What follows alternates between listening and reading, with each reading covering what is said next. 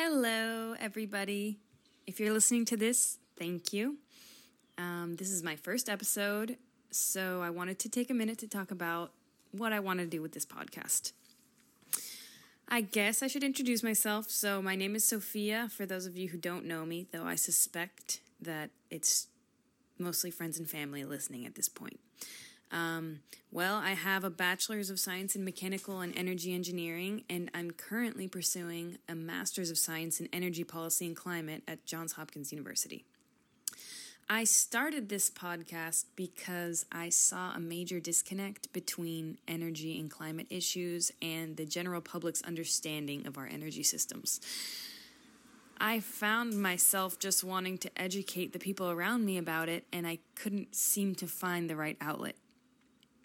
So, if you're interested, or if you have a friend who cares, or if someone in your family won't stop talking about climate change, please send them my way.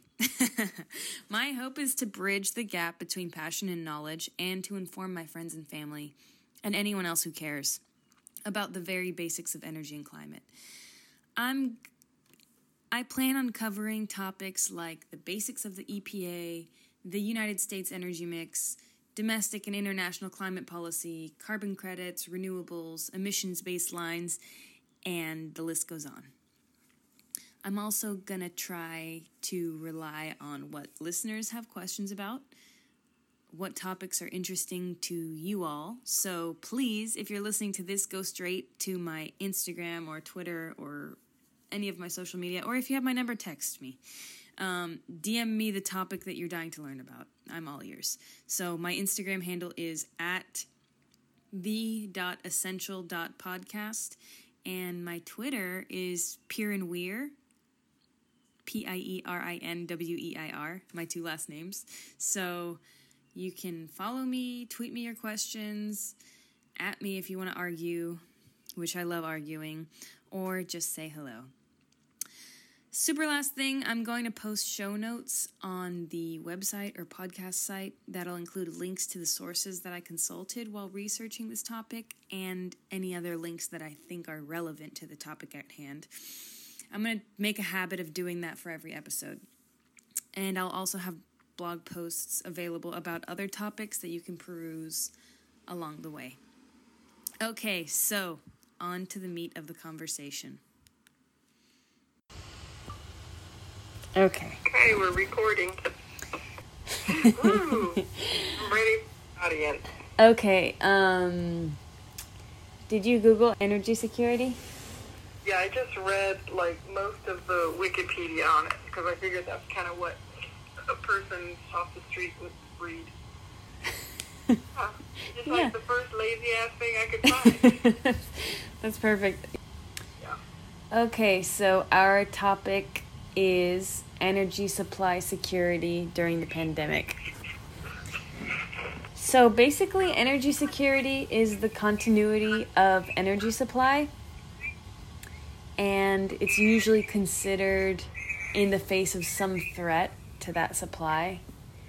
Basically, it's the reliability of the process of getting energy from the raw material to the end user.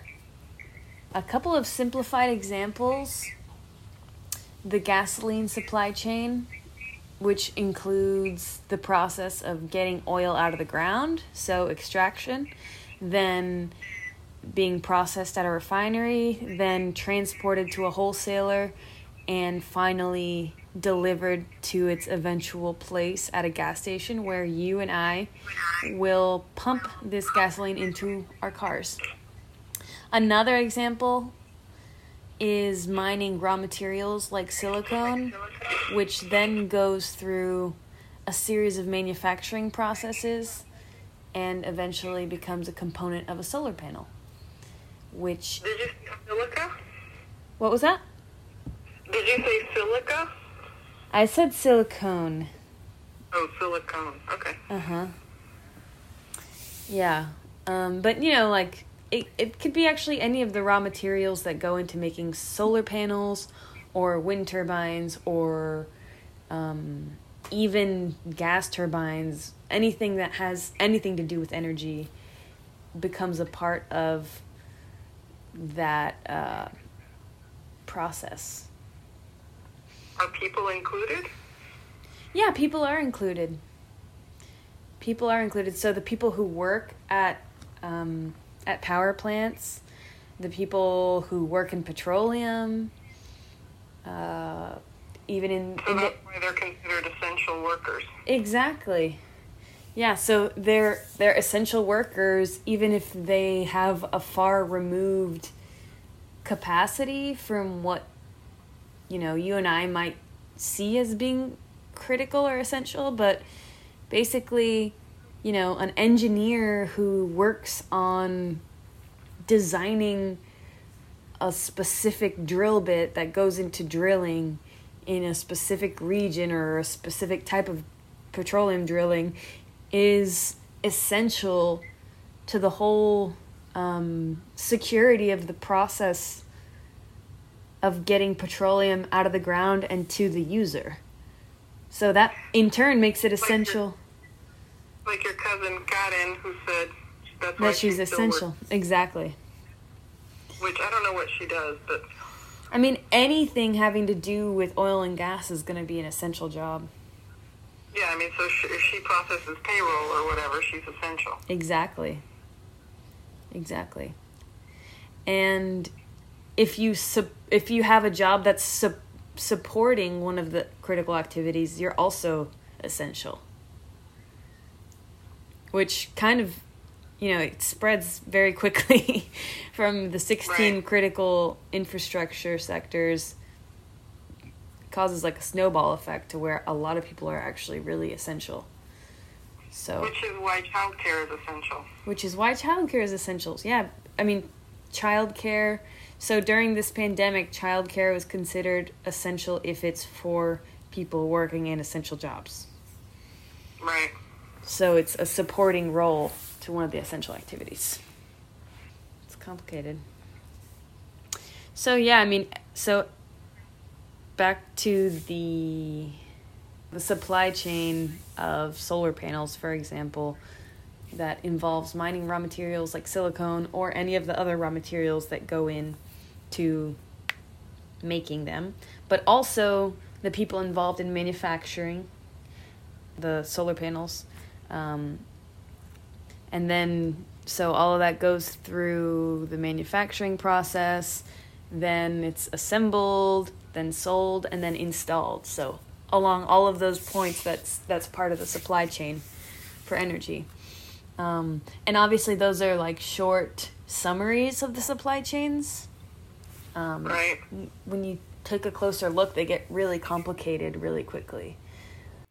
And along each point on the supply chain, there's opportunity for disruption, which means the activity can be affected by some external factor. So, bringing it back into the current context of the pandemic, for example, in manufacturing, if people are sick or if there's, you know, if only 85% of the people are able to go into work because the other 15% of the trained workers are sick, then that's going to slow down production. That's going to affect the supply chain. But something that's actually um, common to all of the critical infrastructure sectors is that they rely on two of the critical infrastructures, which is in infrastructure sectors, which is transportation and energy. So, energy supply for electricity and transportation are both extremely important in their own right, but they're also super important for maintaining the other critical infrastructure. Okay, I just basically said that. Um, oh, so for example, two other critical infrastructure sectors that are really important to maintain right now the health sector and food supply they rely directly on transportation of people and materials and on electricity, which in turn Mhm. both rely directly on energy. So, I mean, just imagine if the electricity went out at a hospital where there's 200 people on ventilators. Right. Energy security is extremely important for getting out of a situation like this, and it's something that um, the government actually spends a good amount of resources on trying to maintain energy security. I mean, do you think it comes under a bigger kind of umbrella of just infrastructure security, What does? energy security. If infrastructure, if energy security is a part of infrastructure security, well, not. It's it's beyond just infrastructure security. So I was seeing infrastructure security as the overarching. Well, let's think about where we get our energy sources from.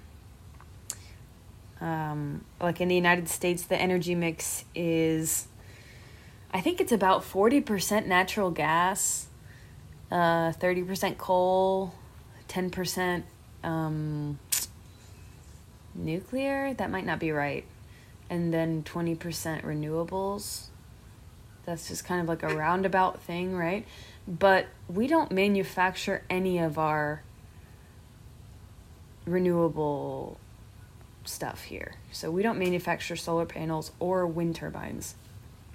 We have those imported from other countries. So the global marketplace also has to do with energy security. Like the the global energy market. You know, we also import oil. So our national energy security relies on other countries providing those things, Right. which is scary. That's why so many countries' energy security plans sometimes are at odds with plans to be more sustainable. Because for a country that maybe doesn't have natural gas, natural gas is, is the cleanest fossil fuel. So for countries that don't have significant production of domestic natural gas, they rely on coal, which is a dispatchable energy source, which means that if demand surges, they can ramp up production and they can also store coal on site and they can use it whenever they need it. But you can't it doesn't degrade. But also so yes that's one point. It doesn't degrade but also um, you can't store renewable energy sources. You can't unless you have batteries. But batteries are not cost effective on a large scale at all right now. You can't stockpile it. It's just whenever it's happening you got to use it. So that's why the whole world isn't 100% renewable everywhere because we need dispatchable we need some dispatchable energy Right. so along that same strand right now during the pandemic the energy sector is experiencing a twofold situation first the pandemic and second the price war between Saudi Arabia and Russia. I don't know if you've heard anything about that. Um, mm, I mean, I just I I heard something yesterday in Trump's um, press conference. mhm Just what he said about you know he was talking about how basically the that oil was or not oil but gas was going to go down and how that was bad for the for for the oil companies, but he did very in a small way reference that it is good for consumers, but consumers aren't using as much right now. exactly so it's not actually benefiting us really Yeah, and that um, and that Russia and Saudi Arabia want it to be higher too. That's all I remember. Hmm. Yeah. Okay. Well, so I'll give you the backstory that I have on the Saudi Russia situation.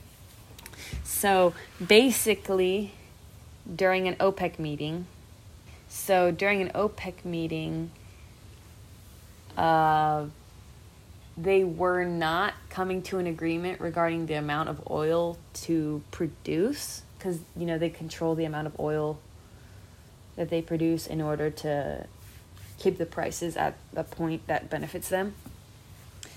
Um, So Saudi Arabia wanted to decrease production to keep oil prices high as the economic fallout from coronavirus ensued, but Russia refused. And so, in the heat of the moment, Saudi Arabia left the negotiating table and flooded the market with crude oil, which led to massive price drops. And they did that in hopes of pressuring Russia to give in, but they did that. It's been a month now since they. Okay, I did hear that. Like I was gonna say that was several weeks ago. Yeah, it it was yeah it was a month. So it's been a month since the talks degraded and negotiations are still not happening. So last I saw, I think yesterday or today, I saw a couple articles just saying that price uh, that negotiations have been postponed three more days and this and that. So still they're still um, at their price war or whatever. But I mean, how does that impact what prices are set at in the U.S.? Because we don't set prices. The mark. American oil companies don't set prices, like Exxon and. So okay, so when you're gonna sell a house, or let's say you want to sell your iPhone. You go to eBay. You're gonna post it, right? You're gonna post it like you decide you want to get all of your money back on it. So you're gonna sell it for a thousand dollars. And you look at the other listings and they're all between 100 and 200 dollars and there's like tons of listings there's like a hundred other listings out there listed at 100 to 200 dollars you're probably never going to sell your iPhone. It's going to be on there forever. Um, yeah, but the, what I don't understand about that analogy is that I can't go to Russia or um, who was the other one? Saudi Arabia to buy I the crude oil. Russia or Saudi Arabia and buy my gas. I mean, I can only go down the road to the gas station that they sell they sell crude oil to refineries worldwide. So refineries are bidding on oil wherever they find the cheapest one, they're going to buy it. Mm-hmm. It doesn't make a difference if it's from Venezuela, Saudi Arabia, um, or the United States. they're going to buy whichever one is cheapest for them. I see. Yeah. It's just the market is just global. Right. So the market chooses the price. That's how they set the price by increasing or decreasing production. Because by increasing supply in the global market, they're going to drive the price down because right. there's a surplus. And Saudi Arabia can afford to do that because they're, they're, they're the big, they're the elephant in the room or whatever. They're I mean, yeah, they're the big guy. I mean, kind of, but also 80% of their revenue is from oil. So they can't sustain that for very long. And Russia knows that they can't sustain that. I think that's why they're holding out. Mm-hmm so it's kind of complicated in that respect. Oh man. I find that really funny. Okay, now aside from the price war, Google has produced reports based on opt in location data from cell phones indicating the percent decreases in mobility. And what those reports show is that general mobility is down across the United States because of the quarantines. So, of mm-hmm. course, gasoline demand is down as a result of that. Um, just an interesting side note. Overall, I think that recreational travel was down 40% from the baseline here in the United States. That's an average or whatever. in Dallas, it's around that average. In New York, it was down 85%. Mhm. In Italy, it was down 95% from the baseline. Mm. So that just means that we're not taking it as seriously here, which I find to be kind of crazy. Yeah. So basically, that heavily increased supply combined with the greatly decreased demand is a double whammy for gas, gas prices. And they're at an all time low. I heard on the radio today that the cheapest gas price in Texas, in Port Arthur, Mhm. guess how much it is per gallon? Oh, 50 cents? I don't know. 99 cents. I heard Trump and he said 50 cents. That's why I said it, because, you know, yeah, he's so reliable. maybe wholesale. It, it, it I think it is around 50 cents on wholesale prices. hmm So because remember, um, the refineries they don't own the gas stations, so they sell it, they mark it up, and sell it, or they sell it and then the gas stations mark it up, right? Right. So those are the lowest prices in 20 years. hmm That was sure. what they also said that last time gas cost 99 cents, it was in 1999. Doesn't that just say that it could be 99 cents, though, if they wanted it to? well, I don't think it's that simple. It so You know, I'm always looking for greedy corporations. yeah, I don't think it's that simple uh, because um, it's like when someone has a sale. Like remember when you used to make earrings? When you had earrings for like a long time just sitting on the shelf, wouldn't you mark them down? Mm, Not, that's not a good example because I would just give them away, but yeah. Well, I- I there see you go. It's like the type of markdown, you know what I mean? 100% discount. Yeah. but like so just because somebody gives a discount, for example, doesn't mean that they can afford to always sell it at that price.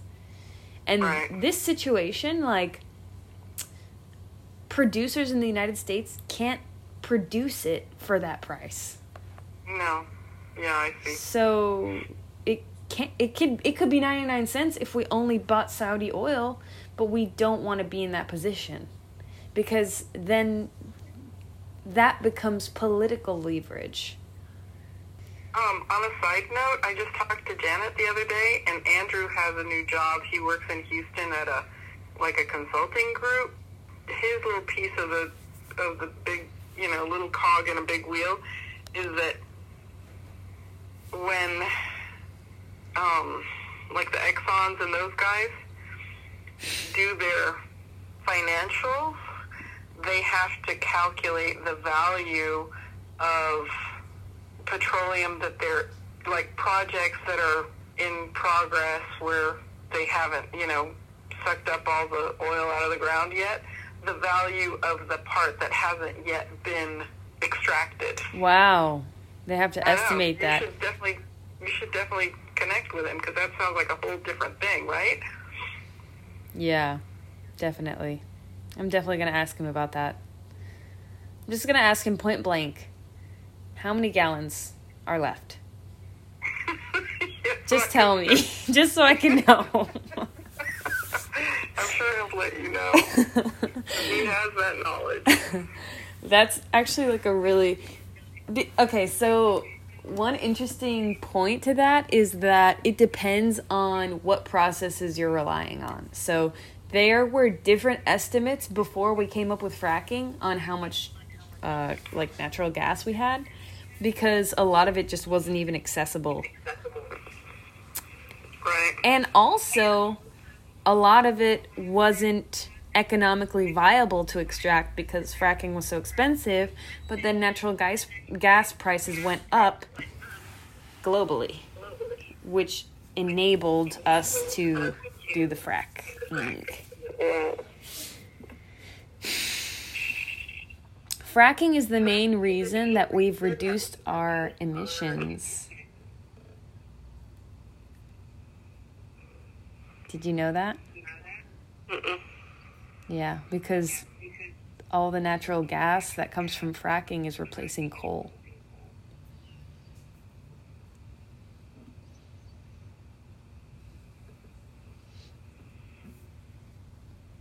Earthquakes. That's all I'm going to say. okay. okay.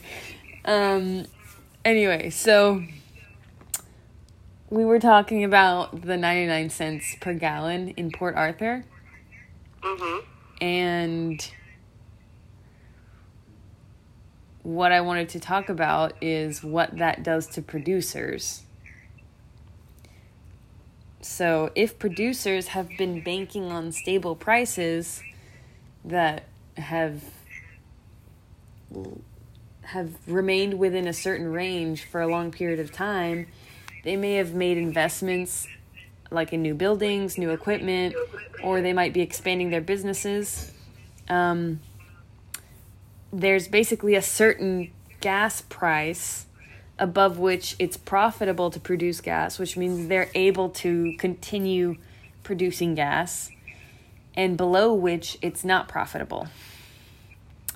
And actually, a press release that I saw today from the Energy Information Administration called the Short Term Energy Outlook indicates that gas production is slowing down in the United States.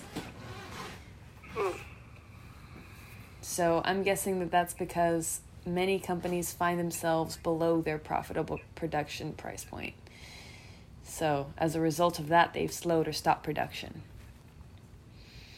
And if that carries on for long enough, those companies won't ramp up production again once demand increases here after the quarantine. And we'll be left with a shortage of gasoline. So what about electricity and some of the other things, or is this all about gas? Yeah, I'm going to talk about electricity a little bit. So, um, what I was going to say is that that all sounded fine to those of us who want to go 100% renewable, which that includes me and you. Um, but we haven't gone 100% renewable. And we haven't gone 100% electric. So we're still relying on this production that could potentially ramp down. We're still relying on that production in our day to day lives. hmm And that is what is called an energy security vulnerability. And it is in part a result of the sharp demand changes during the pandemic. hmm So I'm going to read a quote from the Energy Information Administration's short term energy outlook that I felt like just summed it up. Basically, the answer to the question of this session of how su- secure is our supply during the pandemic. Um, so here's the quote COVID 19 has both directly and indirectly affected global fuel demand, oil production, fuel prices, global refinery activity, personal and business travel, manufacturing activity, and supply chain networks. And the effects of these impacts are manifesting in nearly every aspect of domestic and global economies. hmm So, what does that mean? Basically, it's another way of saying that all of the changes that we're experiencing in our daily lives, and consequently, the changes to our energy usage patterns, are aggregating to have a significant effect on the global energy system, from production to supply chain to market prices, all across the board. hmm But even. What were Go you going to ahead. say? No, you say. You talk. Well, one of the questions that I thought about was, or you know, the, one of the questions that I considered is, do you think energy security is more about being prepared for a disruption, or being prepared to respond to a disruption. What is the difference? Well, to me, like, okay, I think about, like, in education, being prepared for, like, if, if I, th- I, I wonder about how schools are to um, prepare for, for this in the future, and if they're to have plans that include being prepared for the disruption and think about what kind of resources they need to put into place, you know, depending on their community, what kind of um, access to the internet and stuff like that that kids have, and even teacher training, their ability to, to perform, you know, teaching online. So to me, it's like, is that preparation just being prepared for the disruption itself. Like we want to have backups and storage and, you know, stockpiles? Or is it about actually preparing? Oh, like preparing an action plan? Yeah. Okay. So um it involves both of those. We we ha- we have both of those. The energy sector. So the the United States has a petroleum reserve, right? A strategic reserve that is stored in salt caves. Um, it's like millions of barrels or something like that, a huge amount, just in case. Right?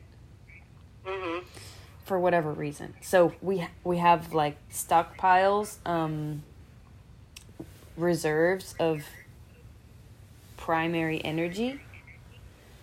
And then we also have plans for different types of disruptions. Primarily, though, it would be like terrorist attacks or cybersecurity disruptions. Yeah, or, or weather or weather events. Yeah, right. So like the electric utilities, they all have plans for changes in demand due to weather events or like surges, demand surges because of a terrible blizzard or whatever. Yeah, I mean, I remember Grandpa and I had a conversation one time about how just because of um, you know, things evolve over time. So things that, you know, looking at, let's say, the history of the oil business, mm-hmm. um, it really doesn't make logical sense in some ways that almost all of the refining operations are along the coast, that the, it's a coastline that gets hit with hurricanes a lot, and it's, it's getting worse. Right. When but I mean, that developed like that because it made sense, you know, way back when, like, oh, we're digging this out of the ground. Let's build a refinery next door so that we can, you know, not have to transport it to, to be able to refine it. But over time, that decision has concentrated refineries in in areas that are hardest hit by hurricanes. Yeah. Yeah. Um, I know for natural gas, there's refineries near the gas extraction points. So in the Permian Basin and like Bakken fields and stuff. Mm-hmm. Um, yeah. That's interesting. But maybe it would make more sense, like to look at it more strategically, wouldn't it make sense to have those spread out so that I mean there is a there is a it cost would. to transporting it and exactly. people don't like pipelines going through their neighborhoods. Truly, yes. But they also don't like being without gas or electricity, right? That's a great electricity. That's a great point. That's a great point. I, I feel like that's um, one of the one of the main conflicts of renewable energy or you know before you understand that we rely heavily on natural gas, people tend to tend to like, you know, want 100% renewable energy, but if you want 100% electricity all the time, then we we still need that capacity, the existing capacity in coal and natural gas. So obviously, Right. we're gonna work on phasing it out, but right now we still rely on it. Um, but one of the things that I wanted to mention, since you said that it would be strategically smarter, it would be strategically smarter to have the refineries somewhere else. Do you have me on speaker? Yeah. Could you take it off? I, I'm hearing my voice back to me. Is that better? Hello? Yeah, that's better. Okay, Okay. I just moved you. Oh, okay, perfect. Yeah, so I would say that one of the complexities of that, although it is strategically smarter to have refineries in places where they wouldn't get hit by natural disasters, um, those are privately owned. So there's many different stakeholders involved in maintaining energy security and one of the complexities is who gets to decide. So actually many of the many of the facts or like the conditions that currently exist in the electric grid in our utilities in you know our production manufacturing um, and processing those are decided by private entities that own those facilities. And although they do work closely with the government i think it would be hard to just like you know make that decision for the private companies that do that. You know what i mean we rely on natural gas which means we have to build pipelines to meet demand and with growing demand we have to build more pipelines and once we build more pipelines we're stuck with these assets that we're not going to abandon you know what i mean Right. Yeah, and all the support services that go with it. You know, you might have a great field in the middle of Iowa that would be perfect and hurricane proof, but it's going to it cost. doesn't have a road yeah yeah, it's going to cost that much more to start from scratch. Exactly. So there's a distinction in the energy sector with types of energy. Um, so like the the production margin versus the build margin. So comparing how much it costs to build something new to replace a certain capacity versus how much it costs to continue operating the existing capacity.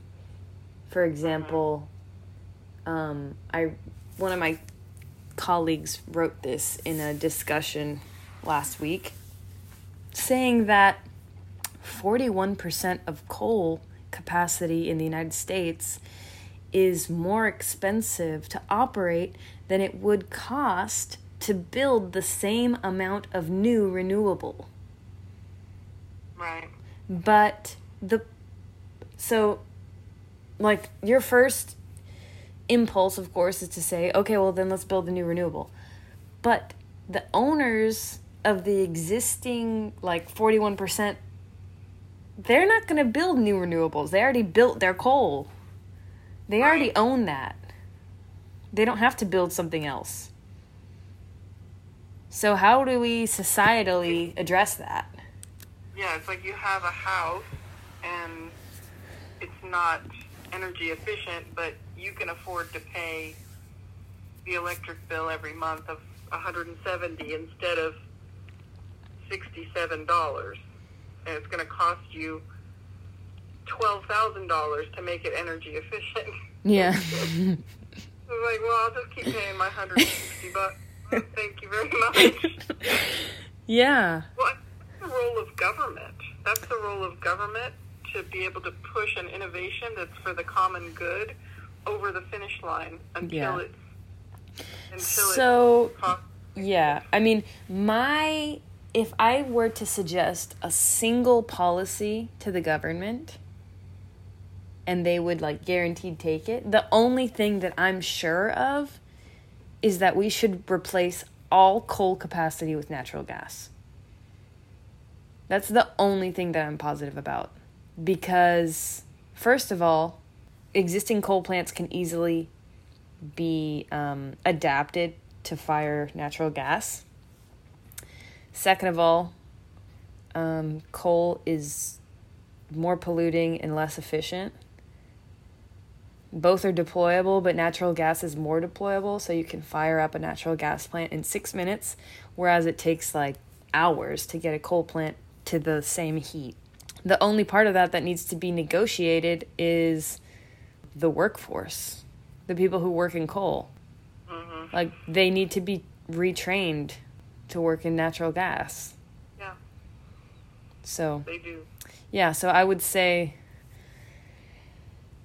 that's the great thing about natural gas is that you can take an existing asset and so instead of prematurely like shutting it down and not replacing it with anything because it's too expensive or just leaving it there and building solar panel uh, farm is that you just make some adjustments and get it to fire natural gas and it produces More and better or cleaner or whatever. yeah it produces like half of the emissions and And does it And- maintain the same the same approximate workforce? Because that's that's one of the things I hear about um, about um, uh, solar, or I don't know about solar, but wind is that the money to be made in wind, like in terms of employment, is in the manufacturing and the setup, not in the in the production. yeah because it's because it's a it has no fuel. It, it's a Yeah, so- passive it's a passive form of energy. I mean it's not passive because the I mean, wind moving it is active. but i mean nobody has to dig the wind out of the ground Right. I mean, but it, it does require some maintenance, but it's like negligible compared to yeah almost none working at a coal mine. yeah very little i would say So it, it's not like an, a, a renewable employment source. You know what I'm saying? Like a it's sustainable- sustainable energy but it's not sustainable employment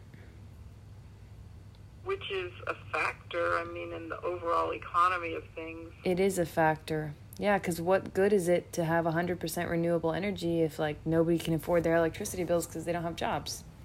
You know what I mean? Um, there's no simple answer. Yeah. So, what can a regular person do to be prepared for disruption of energy security? Or is it like completely out of our hands as individuals? Hmm. Well, I would say that we live in a very energy secure country. So none of us really need backup diesel generators. Like, it's very rare that we would actually need to participate in any type of scenario where our energy security is severely threatened. Right? A lot of, I mean, what threats to our energy security would do most likely would have an economic effect in our lives rather than actually you know um, hindering our access to to gas or electricity. So, what we need to do is vote. right. Yes you should vote? vote get informed about energy in your state um, and understand what what is actually possible to improve and what is what is actually going to make so for example if you insisted in Wyoming that Wyoming be 100% renewable by five years from now, actually, that would be energy insecure. That would that would not help our energy security. So I don't have to go out and buy a generator. I already have a, a solar panel for my camper, so I can always charge my phone if I need to. Yeah. I would say you're more prepared than the majority of the population just with that. What about like if I'm remodeling a house? Should I shift to using all gas or all electric, or is it wiser to keep a mix? Um, I think it's wiser to keep a mix. Because if the electricity goes out and it's in the middle of the cold winter, you can just like turn on the oven and sit by the oven or whatever, right? Or have your gas heater on. And the opposite is also true. Like, if something happens to the gas supply, you'll still have electricity. You can make do with that. A lot of people are favoring shifting to full electrification, but I am personally not a fan of that. Well, I don't like electric stoves, so Ye- that alone. Yeah, me neither. can't- Okay, let me get back to my script. Those were all my questions anyway, so Oh. all you now. okay, well, you, if you come up with any on the fly, you can still bring them up too. Okay. So, even before the pandemic, the United States' vulnerabilities in terms of energy security were identified. Um, so, we actually have reduced our vulnerability in the past decade or so by shifting from being a net energy importer to a net energy exporter and reducing the use of oil in our domestic energy mix in terms of the power sector what we use to to produce electricity. We used to be a little more dependent on oil. Now we use less oil and also less coal and more natural gas, which is all produced here in the United States. Like, is there a framework or a formula that's like we're we want to like okay, if we get to X, it means we are energy secure. Yeah, is there like a quantifiable framework for identifying energy security? I saw that there it it does exist, but the thing is that it's it's kind of qualitative. You know what I mean? Because it it relies on the quality of different political relationships. So, for example, if we were just trading um, if we were getting our natural gas from Canada, that's different from if we were relying on getting natural gas from Russia or China, right? Even though we might have the exact same energy mix and everything else, like all else equal, if the source of the of the primary energy of the fuel makes a difference in how energy secure. If it's like a, a less stable relationship. Right, exactly. Yeah, so what usually creates the any type of vulnerability in terms of energy security is lack of stability. So it can be in like just prices globally or it can be domestic conditions or it can be political relationships that are unstable. So, so although we have reduced our vulnerability, we since we're still dependent on oil, we're still vulnerable to sharp changes in oil supply. That's just evidenced by what's going on right now. Um, and so the next question is what has been the impact on our renewable energy supply? Right? So um, the distinction between non renewable energy and renewable energy is that renewable energy we use almost exclusively, if not completely exclusively, for the power sector, which the power sector is what produces electricity.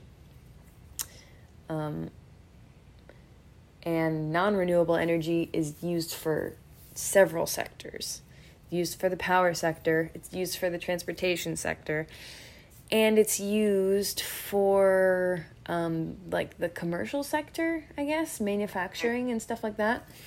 Real. Industrial, right? Industrial sector. So, um, what has been the impact of the pandemic on our renewable energy supply? Well, right now, growth in capacity, which means the installation of new renewable energy plants, has slowed or stopped in many cases. And manufacturing has also slowed down. Why? But, because they're considered uh, essential still, huh? So even if essential sectors are still operating, doesn't mean they're operating to full capacity or operating effectively right now. For example, if you have tried to call your bank like anytime in the past two weeks, it's almost impossible to do anything. Mm-hmm. I wasn't even able to do my like pay by phone with my bank, which is an automated line. Mm. And banks are essential. So it's just like everything is slowing down. So anyway, yeah, manufacturing is slowed down and installation of new capacity is slowed down.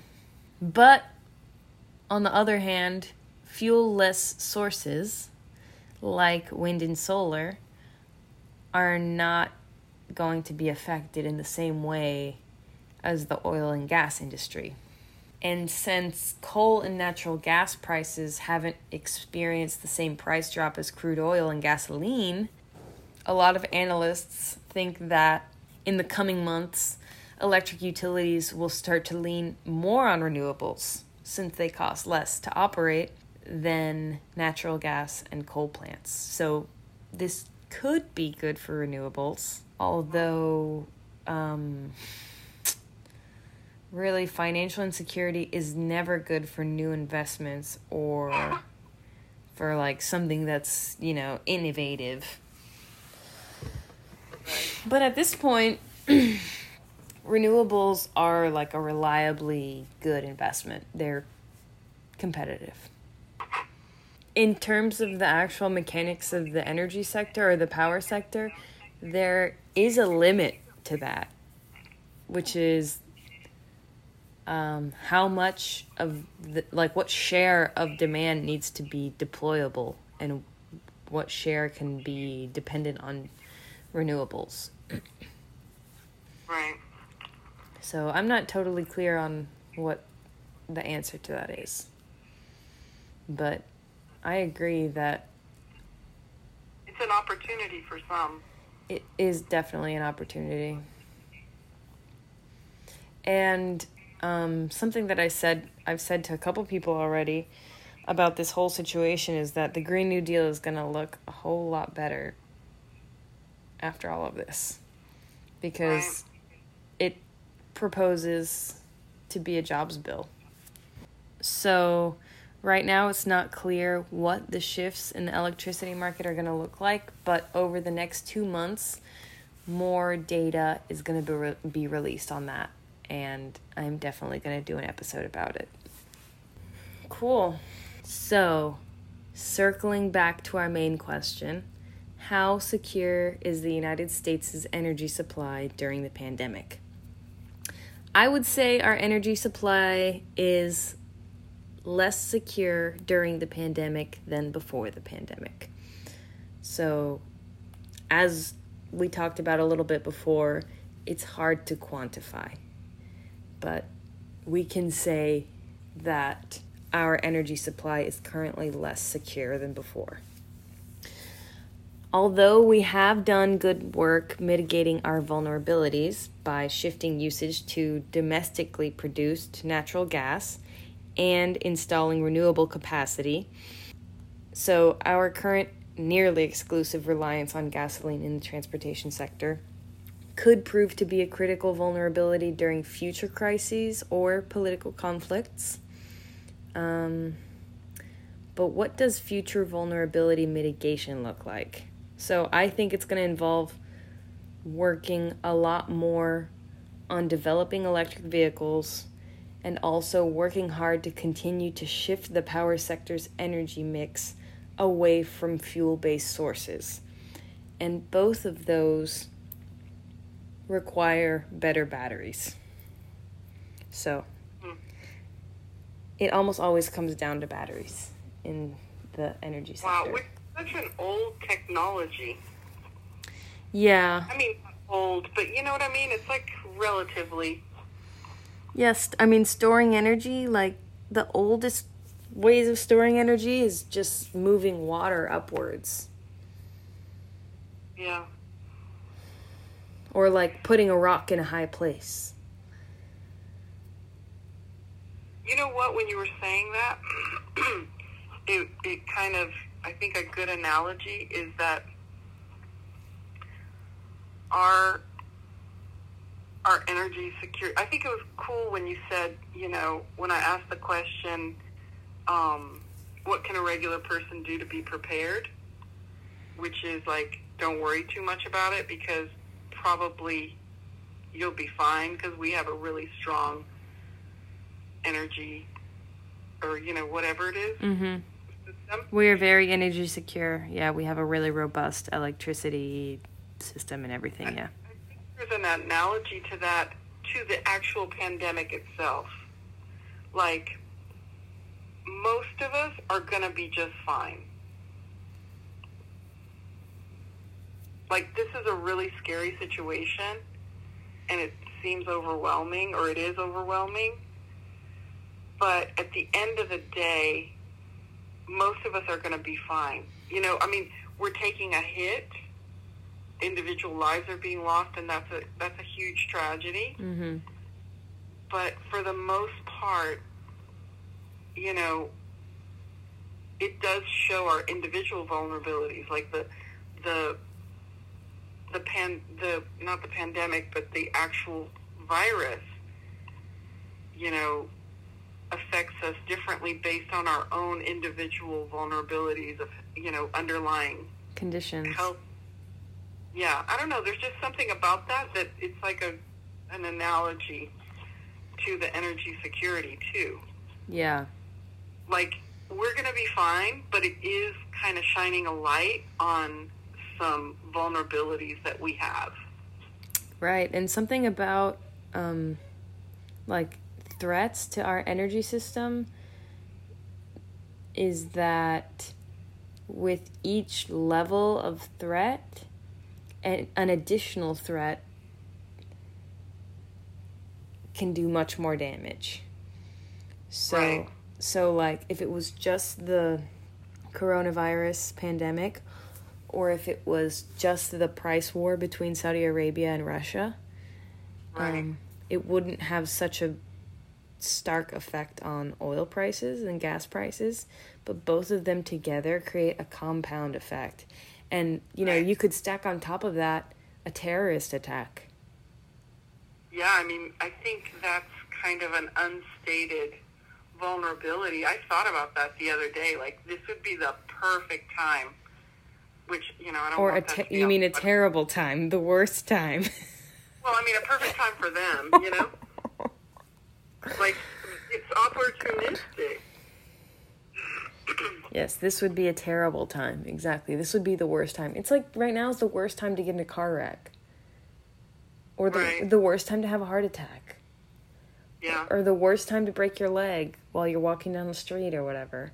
It's just the mm. worst it's the worst time to experience any additional threat or stress or catastrophe or tragedy or anything right. because there's already several things. Yeah. Well, we ended that on a slightly depressing note, to say the least. Um, but I would say the main takeaway is that we're still an overall pretty energy secure country, and we'll see how things turn out once this pandemic is over. Um, that's a wrap. Any questions, comments, or suggestions, please at me on Twitter or submit it to my Q&A story highlight on Instagram. Uh, my the podcast handle is at the essential podcast and on twitter you can find me at at Pierin Weir, P I E R I N W E I R. I hope you guys enjoyed this and stay safe and be well.